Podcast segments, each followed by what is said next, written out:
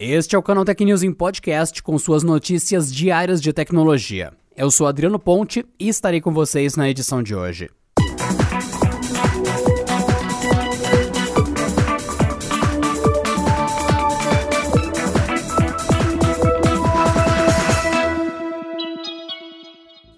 A Asus apresentou nesta terça-feira a nova geração da linha Zenfone.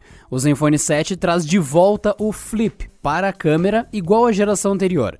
Porém, dessa vez a câmera é tripla, formando um conjunto com uma grande angular de 64 megapixels, uma ultra wide de 12 megapixels e uma telefoto de 8 megapixels. Na parte de vídeo, ele grava em resolução de até 8K, a 30 quadros por segundo, ou 8K a 120 quadros. Além disso, o aparelho conta com uma tela AMOLED de 90 Hz. Assim como a maioria dos aparelhos topo de linha desse ano, o Zenfone 7 sai de fábrica com o processador Snapdragon 865, modem 5G, memória LPDDR5 com opções de 5 ou 8 GB e armazenamento em versões de 128 GB no Zenfone 7 e 256 GB no 7 Pro. A bateria é de 5.000 mAh com opção de recarga rápida de até 30 watts. Seu preço varia entre 737 e 937 dólares, dependendo da versão. Algo como 4.130 ou 5.250 reais na cotação de hoje, sem impostos. Não a previsão de chegada ao Brasil até o momento. O Dia Internacional do Gamer será em 29 de agosto, mas a Intel já está com a mão na massa para garantir que as comemorações sejam feitas com propriedade pelos fãs que querem pagar pouco. Isso porque a empresa anunciou que fará o Gamer Days, uma mega promoção em parceria com 17 marcas da indústria dos jogos. A partir de 28 de agosto, a Intel colocará um hot site no ar que englobará todas as ofertas. Até o dia 6 de setembro, os gamers do Brasil poderão adquirir produtos da fabricante de e de seus parceiros a preços diferenciados. Mas, claro, com foco em seus próprios produtos e ações. A principal delas consiste em um prêmio especial para os fãs de super-heróis. Quem comprar um dispositivo gamer com processadores Intel Core i5, i7 ou Core i9 de nona geração ou décima geração ganhará com exclusividade o download do jogo Marvel's Avengers, que será lançado no dia 4 de setembro. O regulamento para a promoção estará na página inicial da promoção. A personalização do Android MIUI 12, em versão de testes ainda, trouxe um novo recurso ao Xiaomi Mi 10 Ultra, chamado de Screen Combo, a novidade permite usar o celular pelo computador de forma semelhante ao funcionamento do programa Seu Telefone, para Windows, compatível com alguns celulares Samsung. Assim como a opção da Samsung, o Screen Combo estabelece uma conexão entre o celular e o PC aproveitando a rede Wi-Fi. Enquanto a tela do celular é exibida no monitor do computador, o usuário pode interagir com o aparelho usando o teclado e o mouse. O recurso promete ainda transferências simplificadas de arquivos entre os dispositivos apenas por meio do arrastar e soltar do Windows na janela do celular. Um recurso interessante presente no app da Xiaomi é a opção de abrir e usar aplicativos do celular em múltiplas janelas no computador, cada uma com um app diferente, como se fosse um programa nativo do computador. A Microsoft já anunciou a inclusão do recurso no Windows, mas informou que ele só estará disponível em novembro e apenas para a linha Galaxy Note 20.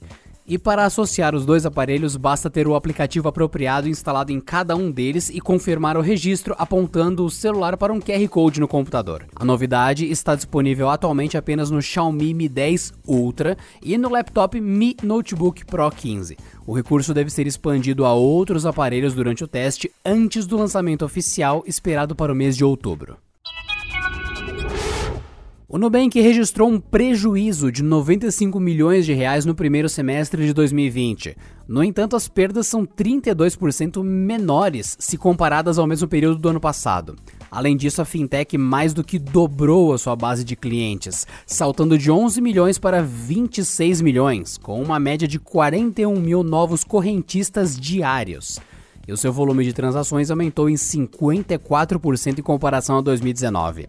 As receitas de intermediação financeira também obtiveram bons resultados, crescendo 104% e totalizando 2 bilhões e 79 mil reais. Além disso, a empresa ressalta que tem 19,9 bilhões de reais em caixa, um aumento de 48% em relação a dezembro de 2019. A fintech também elevou provisões para devedores duvidosos para os primeiros seis meses desse ano, um movimento natural dados os efeitos econômicos causados pelo coronavírus. Ainda assim, a taxa de inadimplência foi considerada baixa pela empresa, 5,8%. De acordo com o Banco Central, esse percentual, com mais de 90 dias de atraso, ficou em 7,5% em junho de 2020. Os anúncios foram feitos no blog oficial da Fintech, em um post escrito por Marcelo Copel, diretor financeiro da instituição. No texto, ele afirma que, abre aspas, o prejuízo é uma decisão e, por isso, esperado como parte da estratégia de crescimento no momento. Fecha aspas. Para completar, a empresa afirma ainda que conta com 12% a mais de funcionários do que em dezembro de 2019, totalizando 2.720 colaboradores no final de junho. Os carros voadores chegaram. Já há algum tempo, com protótipos e experiências em curso, a Força Aérea dos Estados Unidos, em parceria com a startup Lift Aircraft, finalmente fez uma demonstração do EXA, seu primeiro carro voador de decolagem vertical e motores elétricos. A demonstração fez parte do programa Agility Prime, uma coleção de desenvolvedores, comunidades e eventos que visa liderar o desenvolvimento de carros voadores pessoais.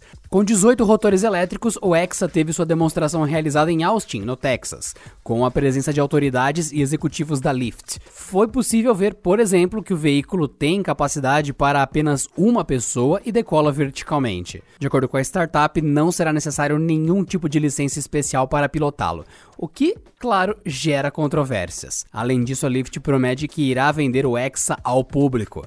Mas, como o equipamento foi feito em parceria com a Força Aérea, é possível que vejamos mais testes militares e depois versões armadas até os dentes para incursões diferenciadas. Mais de 15 fabricantes de aeronaves do mundo estão se interessando pela tecnologia do EXA e é possível que vejamos negociações a respeito disso. No entanto, não há uma previsão para quando o EXA chegará ao consumidor final, mas sabe-se que mais testes acontecerão até pelo menos 2023. E para você que está acompanhando aqui o Canal Tech News Podcast, não se esqueça, o Canal Tech está concorrendo ao Prêmio Influenciadores Digitais de 2020. Um muito obrigado a vocês que deram a vitória pra gente no prêmio de 2018 e no de 2019. E agora, para essa terceira vez, primeiramente, muito obrigado pelas edições anteriores e pedimos mais uma vez a força de vocês que ouvem aqui o Canal Tech. É só vocês acessarem prêmioinfluenciadores.com.br e votar no Canaltech na categoria Tecnologia Digital. Bora, Canaltechers! E por hoje é só, pessoal. Nos vemos na próxima quinta-feira em mais uma edição do Canal Tech News Podcast. Bom descanso e até lá.